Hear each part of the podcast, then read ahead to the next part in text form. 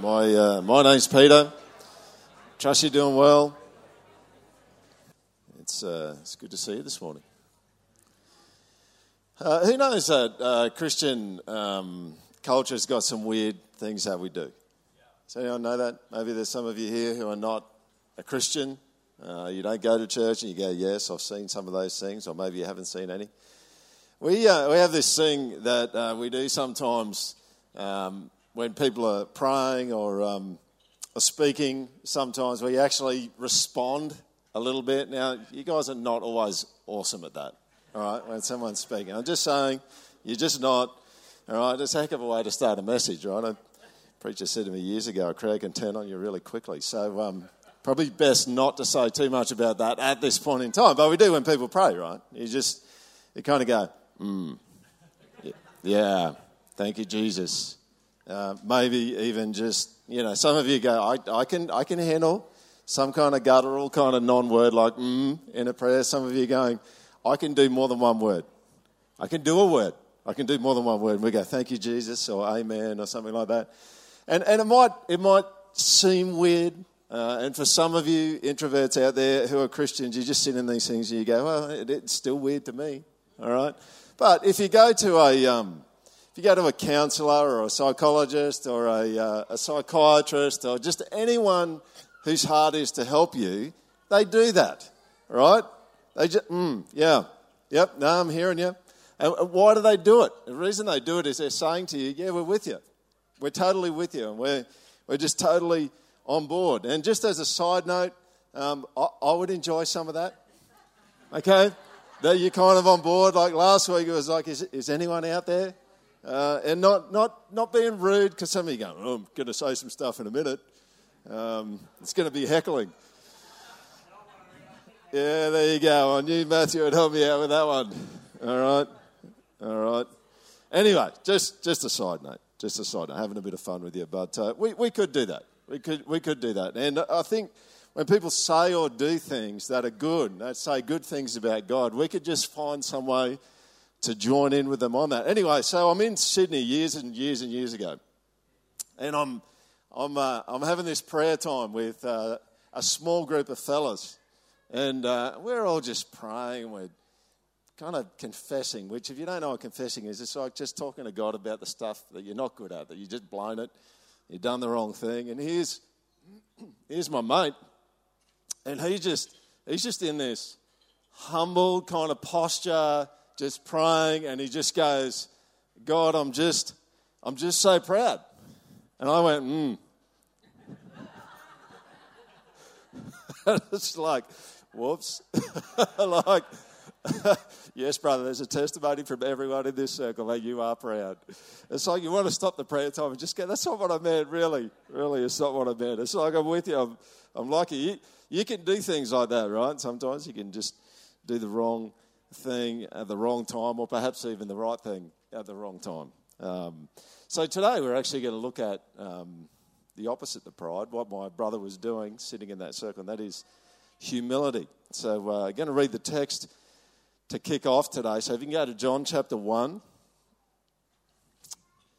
We, uh, we're going to have moments where we just get into a bit of a canter. And for some of you, you just kind of go, well, we, we're probably going to be doing John until Jesus gets back, whenever that is. Because uh, we did like one verse a few weeks ago. We're going to do a bit more of a chunk. There's, there's going to be some nice narrative chunks in the Gospel of John, and um, we'll uh, have a look at one uh, today. So, John chapter 1, verse 19, we're going to go through to 28. I'm just going to make some comments as we go through just to interpret a couple of things for you so you're on the right page um, about this stuff. John 1, starting at verse 19. And this is the testimony of John, John the Baptist, when the Jews sent priests and Levites from Jerusalem to ask him. Now, what are the Jews sending people to John for? Well, he's pretty popular. Um, there is a lot of stuff going on with, uh, with John. In fact, Mark chapter 1 tells us that all the country of Judea and all Jerusalem were going out to him and being baptized by him, which is a bit weird in one sense, you go, oh, the guy's really popular. What's he doing? Well, he's baptizing. And now, baptism, just so that you know, was uh, the way that um, a convert, someone who wasn't a Jew actually became a Jew. That was the way that they did it. So, what John the Baptist is doing is he's got all these people coming to him and he's baptizing all these people. And he's not just baptizing um, non Jews, he's baptizing Jews as well. So, you've got the heavies of the day, the religious heavies of the day going, we, we need to check this out. We need to check out what's going on.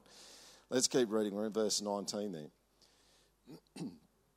This is a testimony of John when the Jews sent priests and Levites from Jerusalem to ask him, Who are you? He confessed and did not deny, but confessed, I am not the Christ. Now, you also need to know that the name Christ there is not just like Jesus' surname. People go, Jesus' name is Jesus Christ. It's like Mr. Christ. No, that's not it at all. Christ actually means anointed one. And, and it's actually a messianic term. It's, it's the fact that the Jews for a long time expected this hero to come that would rescue them uh, from the Romans and liberate them. Okay? Um, let's keep going. He's saying, I'm not the Messiah. Then they asked him, What then? Are you Elijah? Yeah. This is one of a, a whole bunch of frustrating conversations in the Gospel of John. Okay? And it's just where people duck and weave because what they're actually bringing to the conversation, uh, what's sitting in behind their questions, is a whole bunch of assumptions that aren't quite right. So they're kind of asking the wrong question. That's really what they're doing. So we've gone from, Are you the Messiah? And he goes, No. Are you Elijah? Now, why is Elijah important? Well, there's a section in the Old Testament prophet of Malachi that says this Behold, I will send you Elijah the prophet before the great and awesome day of the Lord comes. The Jews believed that before the Messiah came, Elijah would come.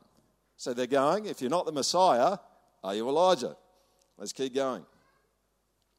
He said, I am not. So then they ask another question Are you the prophet? Well, who is the prophet? Well, if you go back to Deuteronomy 18, you'll see Moses talking about the fact that one day someone's going to come who is like the prophet. So Moses is at the top of the pile in terms of the Old Testament prophets, but there's one coming who's going to be greater. So they ask, Are you that guy?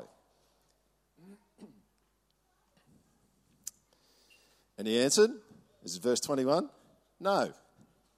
So they said to him, Good question. Who are you? We need to give an answer to those who sent us. Why do you what do you say about yourself? Interesting question.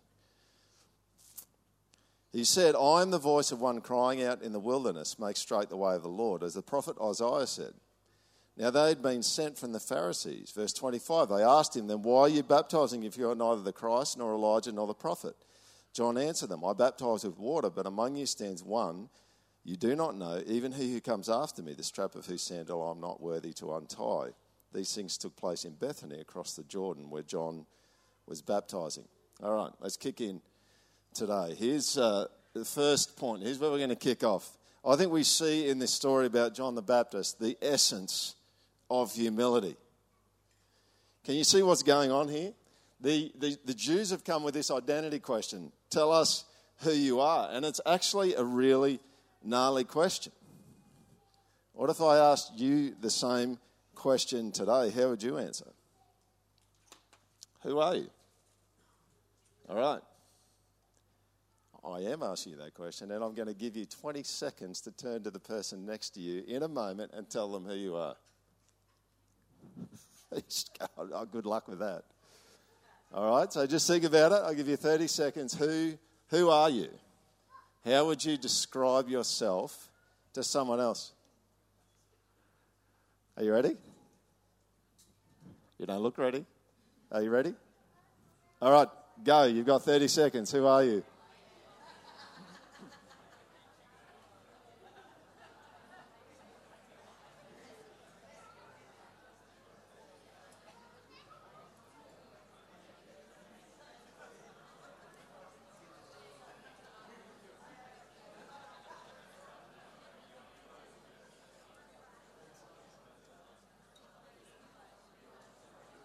Okay, you need to swap over now to the other person.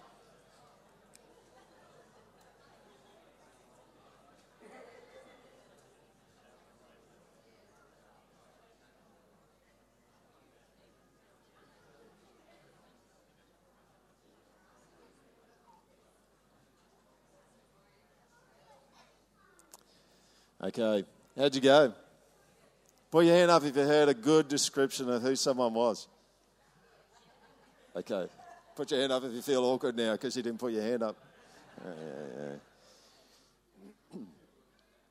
Must have been a frustrating conversation for the Jews, right? Here they are trying to nail down who Jesus is, and he goes, Nope, not that one. Um, barking up the wrong tree on that one, too. Um, you know, trying, in some ways, it's like trying to nail jelly to the wall, right? That's the old line, or rake smoke.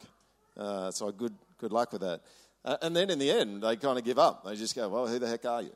Who are you? And his answer is interesting, right? Um, his answer is in verse 23. He says, I am the voice of one crying in the wilderness, make straight the way of the Lord. And I want you not to miss what John's saying here. You know, in a sense, John is actually saying he's the precursor to Jesus and his job is to get things ready for him. But in a larger sense, notice this the essence of who John is, is his connection to Jesus. His identity is directly connected to the person of Christ.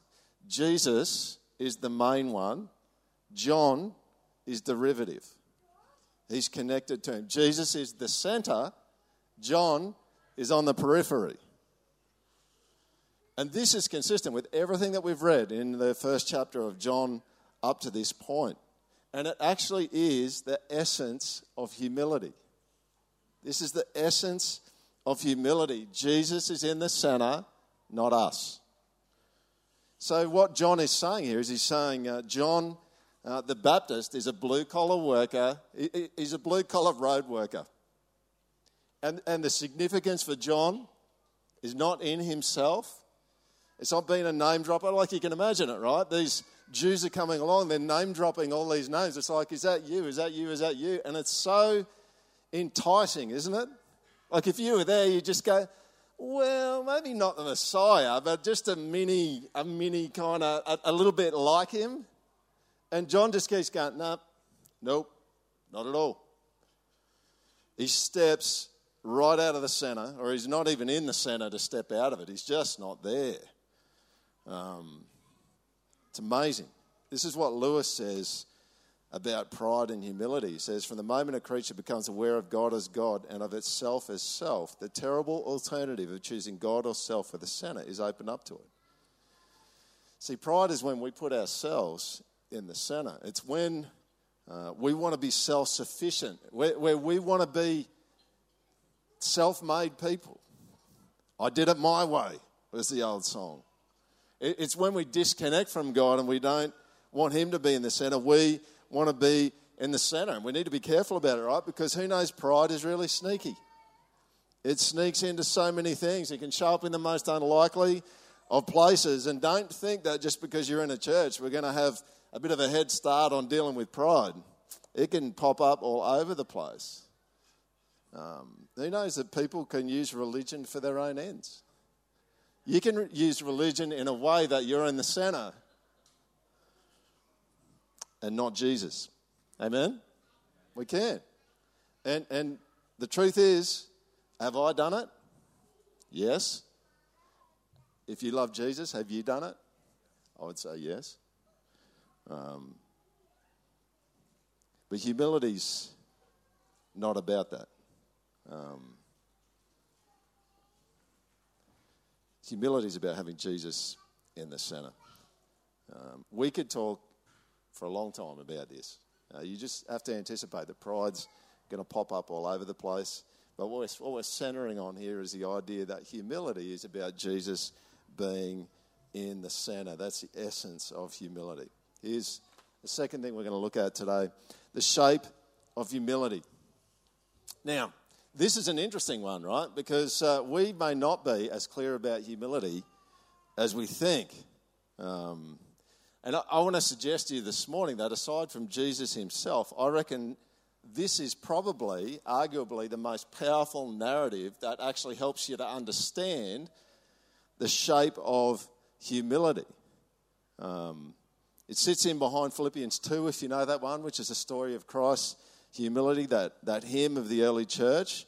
Um, this is a really, really powerful story. But before we go there, I want to uh, stop for a moment and just debunk a couple of humility myths. Um, I, I, wanna, I want you to see what humility is not. Okay? Here's the first thing humility does not equal powerlessness. You know, if you think that humility is, is about weakness, then you're partially right. Because humility says that I have no strength in myself, but it actually trusts in the strength of another.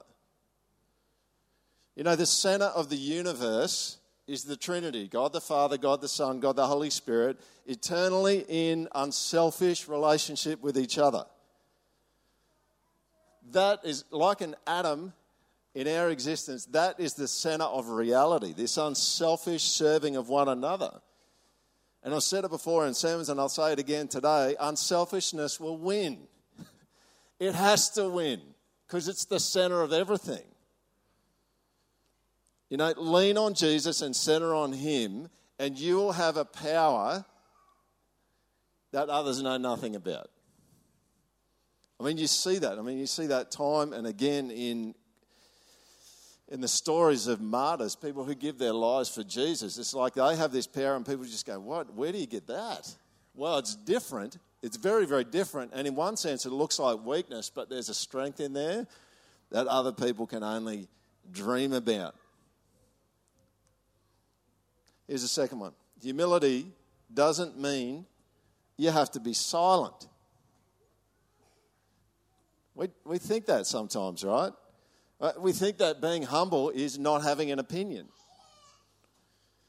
Lots and lots of people think this. And I want to say to you this morning that in a world where there's so much evil, you better have an opinion. you need to have an opinion. But let me add this, because some of you are going, oh, this is so cool. Like, I'm so glad I came to church today, right? Peter's telling me I have an opinion. You don't have to be opinionated, right? What's the difference between having an opinion and being opinionated? Well, one of the differences potentially is that being opinionated is where your opinions are tied to your pride and your arrogance. It's, it's not humility, it just isn't. You know, there's a bunch of you that's actually tied up in the opinions that you've got. And I, I would just encourage you this morning, and this is an encouragement don't be painful. All right? Don't be painful. We've got enough painful people in the world already. Is anyone with me on that? Anyone give that an amen? You could do that. Oh, yeah, you could, right? Do you know um, you need to find a fight that's worth fighting for? We, we fight a whole bunch of fights that just don't really matter. And you need to find a fight that's worth fighting for for the sake of Jesus and other people. All right? Um, you do not have to be silent. And in fact, that would be a terrible thing for you to be silent. For you to think that humility is being silent is a tragedy. Here's the uh, third one humility doesn't mean you can't be confident. Now, this is a you've got to be a little careful about this one because confidence very easily can be pride. It can be driven by pride, right? But sometimes I think people can think that you have to be uncertain about everything to be humble. And I just go, no, you don't. you don't have to be uncertain about everything to actually be humble. Humility does say, I don't know everything and I need to learn some stuff. Humility remains teachable. Humility does say that you don't have a corner on the market, but you don't have to be frozen by uncertainty to be humble you can know some stuff and you can go after it for other people's good and for Jesus' glory. Amen? And you should be clear about that.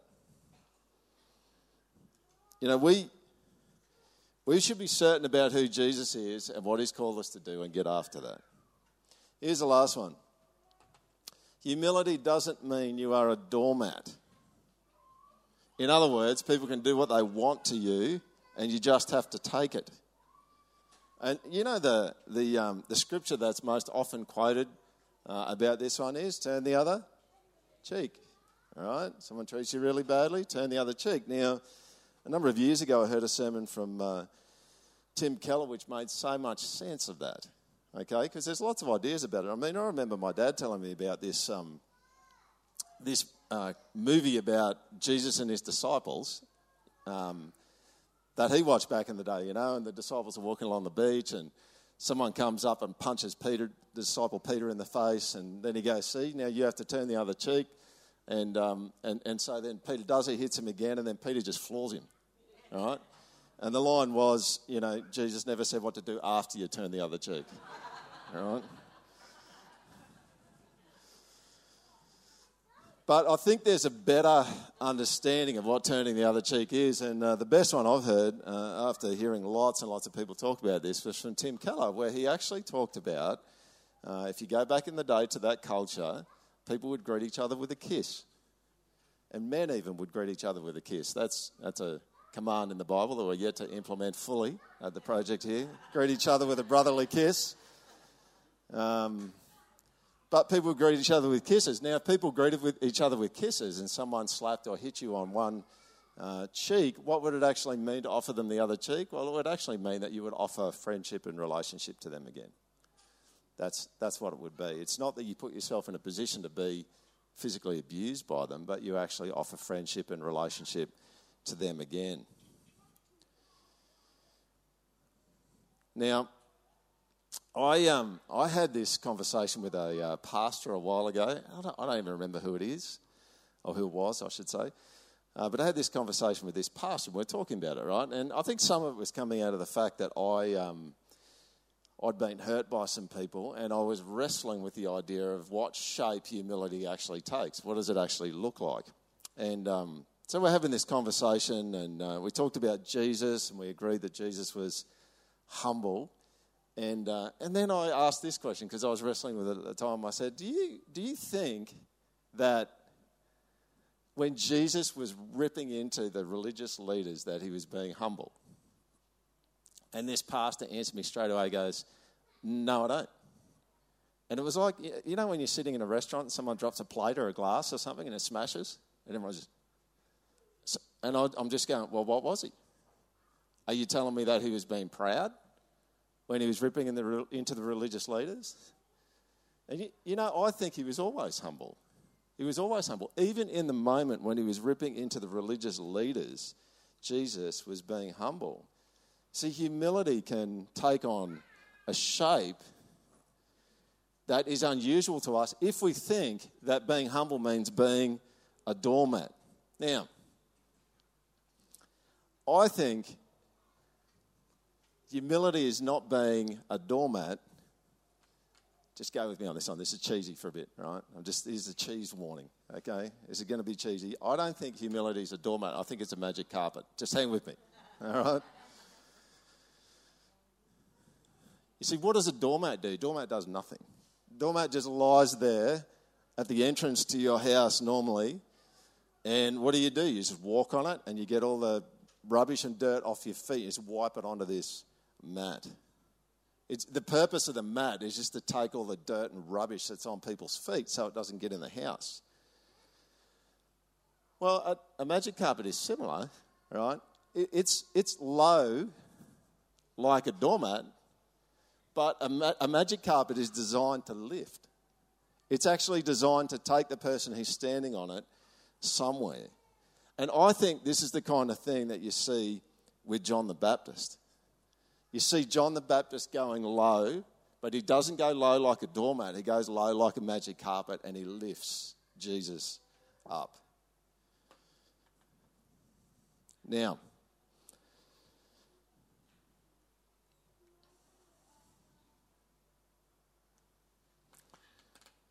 I want you to hear this. Um, the essence of humility is going low, not just for its own sake, but for the sake of Jesus and the ultimate good of others. The essence of humility is going low, not just for its own sake, but for the sake of Jesus and the ultimate good of others. You know, John is emphatic about who he is not. I mean, look at the way the whole thing opens in verse 20. He confessed and did not deny, but confessed, I am not. I am not the Christ. Um, he is evasive in taking glory for himself. As I said before, imagine the temptation of this, this name dropping, but repeatedly he says, No. He says, I'm not the Messiah, I'm not Elijah, and I'm not the prophet. Now, what's fascinating about that, and I want you to have John um, chapter 1 open in front of you, is that when you look in Matthew 11, there's a direct contradiction to John chapter 1. Matthew 11, verse 7 to 14. I just want to read this. As they went away, Jesus began to speak to the crowds concerning John, John the Baptist. As they went away, uh, sorry, I think it's doubled up there. Um, Jesus began to speak to the crowds concerning John. What did you go out into the wilderness to see? A prophet? Yes. I tell you, and more than a prophet, this is he of whom it is written Truly I send my messenger before your face, he'll prepare your way before you. Truly I say to you, among those born of woman, there has arisen no one greater than John the Baptist. It's massive. Yet the one who is least in the kingdom of heaven is greater than he. Listen to this. For all the prophets and the law prophesied until John, and if you're willing to accept it, he is Elijah who is to come. Here's my question for you Have we got a contradiction? Can you see what's going on? John the Baptist is the living example of Matthew 23 12. Whoever exalts himself will be humbled, and whoever humbles himself will be exalted. That's, that's what's going on. There's no contradiction. In John chapter 1, John the Baptist is talking about himself. In Matthew 11, who's talking about John the Baptist? Jesus is. Do you see this? I mean, it fits in perfectly with the most frequently quoted proverb in the Sondergeld house. Let another praise you and not your own mouth. A stranger and not your own lips. But John goes even further. Um, have a look in John chapter 1, verse 26 to 27. I baptize with water, but among you stands one you do not know, even he who comes after me, the straps of whose sandal I'm not worthy to untie. What's John saying? John the Baptist saying, he's going, There's someone really important around, and you don't recognize him. And he is so important, I can't even take his shoe off.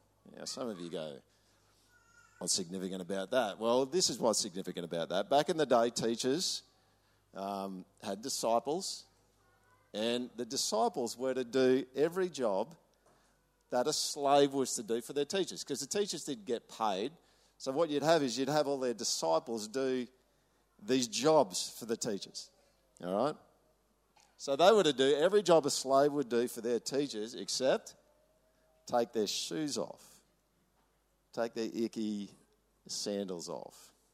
This is a um, rabbinic saying from AD 250, which they reckon actually goes quite a way back. Every service which a slave performs for his master shall a disciple do for his teacher, except the loosing of his sandal thong. What's the trajectory of humility? Well, you go low to lift other people up. That's what it is. Humility is about going low to lift others up. Now, I want to uh, say something to people who are new at the project over the last 12 months. Um, let, me, let me just encourage you. We love you. We love having you around. Uh, we're really glad that you've come to join us. Um, Jaden and I have gotten to meet a whole bunch of you, and we think you're great.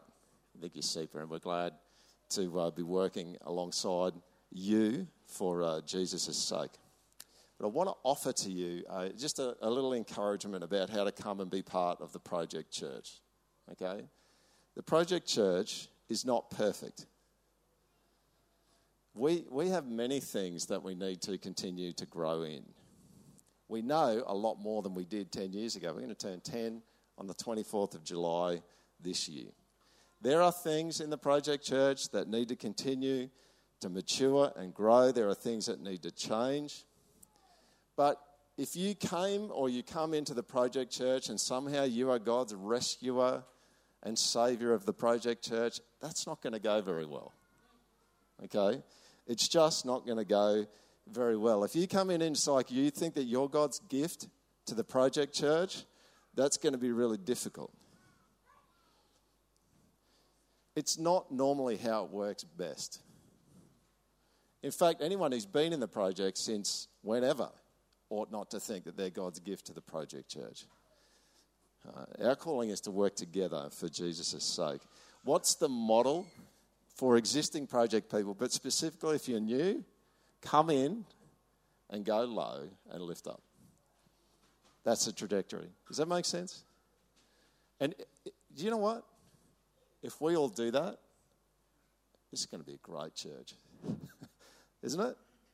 This is going to be a great church. All right, here's uh, point number three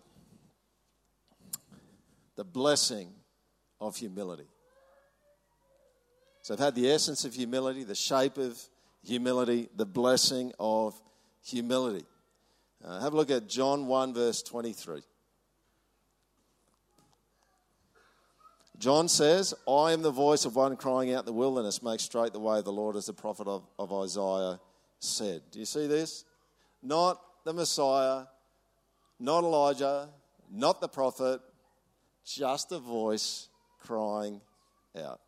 Now, there are lots of blessings for humility, but this is the one that I want us to finish on today. Now, if you are someone that doesn't feel particularly confident, right, and, and, and you're going, in one sense, like if I was in John's shoes and someone came up to me and said, Are you the Messiah, the prophet, um, or Elijah? I'd go, oh, I can't do any of those. But as soon as John says, Oh, he's a voice crying out, you go, I could do that. I, I can't be any of those other three, but I could, I could just be a voice crying out. Um, this one's for you. Um, this one's for you. And, and here's, here's, the, uh, here's the reality about, I, think, I guess, the essence of the blessing that comes your way from humility. Uh, one blessing which flows liberally to the humble is less pressure. less pressure. You know this is right. You know, there's, there's faller, there's, sorry, there's further to fall for the proud. Has anyone noticed that? When you get really proud, you've got to be across more stuff and there's further to fall. When you are low and humble, you don't fall as far when you blow it. Um, now, you know, for those who've been over the new members course, we've, uh, we've learned a bunch about this. But if you go right back to uh, humanity and the way that God made us to be, we, we were made to be connected to God, connected to His life. We were meant to have dominion and authority under God's dominion and His authority. Everything just worked properly. And then the fall came, and humanity said, Look, I'll just do my own thing. Thanks. And like disconnecting an appliance from the socket, we pulled out of the thing that actually made us who we were and made our lives go. You know, you and I were made dependent on God and others to be able to do life. So, what happens when you pull out and you say, I don't want to do it with you anymore? Well, you have to make your life go. That's what you have to do. And you know what comes with that? A whole bunch of pressure. a whole bunch of pressure lands on top of you. And here's where you end up you either end up a nervous wreck or a control freak or some kind of combination of the two. Does anyone know what I'm talking about? All right? You get out there in the big bad world and you kind of look around and you go, there are lots of bad things that could happen in this world. Uh, you look at yourself, you go, I'm not actually that powerful. There's no way I could actually be across all of the variables that I need to be across to make things go the way that I want. And not only that, all of a sudden you've got all these other competitors out there, right? All these other people who are trying to be great too, aka scrolling on Facebook a lot of the time. And this is, it, it, just gets messy, right? Um, and pride gets weird because pride is, I mean, pride is weird uh, in a biblical sense, but it gets really weird when things start to get a bit competitive, all right? It's all well and good when there's people who are way, way, way ahead of you.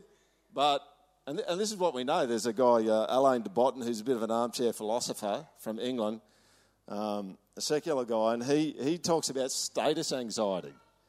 He says the problem with status is not the people who are way ahead of you or the people who are way below you, it's the people who are close to you. They're the ones that you jockey with all the time. You know, and that's kind of what happens. That's how pride actually works. And this is the reality, isn't it? That we, pride does pecking orders. Does anyone know what I'm talking about? You, you're, rate, you're rating people and you, or maybe you don't, you're looking at me like you don't understand, but Sam does. It, do you know what I'm saying? Like there's, it's, you don't want to admit it, but it's, you, you kind of have these pecking orders and you kind of, you kind of putting people in their slot, so to speak wherever that is. And um, pride hurts when there's someone who's like way ahead of you, right? So there's a tendency to. Here's the, here's the line pride coronates people and it buries them. If someone's like ahead of you, you kind of crown them as a king or a queen, and it's like, I just want some of their glory to rub off on me. If they're close to you or below you, what you do is you bury them because it makes you feel good about yourself. Pride coronates people and buries them. There's a lot going on when you're being proud. And you just need to know that pride naturally leads to fear or control. Now, there's, there's a verse, a couple of verses in the Bible that specifically link humility and anxiety, right? And this is them. Humble yourselves, therefore, under the mighty hand of God, so that at the proper time he may exalt you, casting all your anxieties on him because he cares for you. How do you, well, what's one way that you can humble yourself? By casting your anxieties on God. What are, what are all of the things that you're worried about? What are all of the things that you're fearful about? Well, you should cast those on on Jesus. And you know, the Greek word, which is what the New Testament was originally written in, behind casting your anxieties on, was actually the same phrase used to describe the triumphal entry where they cast things on the back of the, of the donkey going in. Right? It's the same term. So like you, you put your anxieties, your cares, your fears on Jesus, who's the anxiety fears, and concerns beast of burden. Right? You, you give them to Him. Do you see uh, the implication in this verse is that if you don't do that and you keep your anxieties, there's, in a bunch of cases, there's a bunch of pride going on. You're staying disconnected. Separation from God, putting yourself in the center, sitting on the king's throne or the queen's throne in your life, is high pressure. Humility, low pressure. Low pressure. So I'd leave you with this, uh, this question today. Um, do you have to be an important person? You don't have to answer that one out loud, but you see what I'm asking there? Do you have to be an important person? Well, God because of his love for you and his love for me, there is no one that is insignificant. So do not hear me saying this morning that humility means that you're insignificant.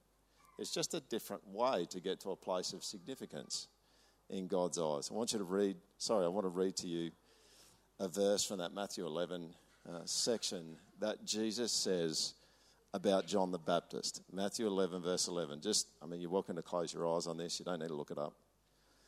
Um, if you want to be a significant person, this is how you do it in the words of Jesus.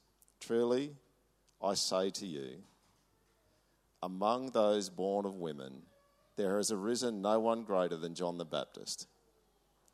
And here's, here's your key.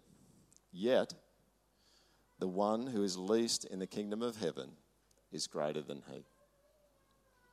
So be the least be the least.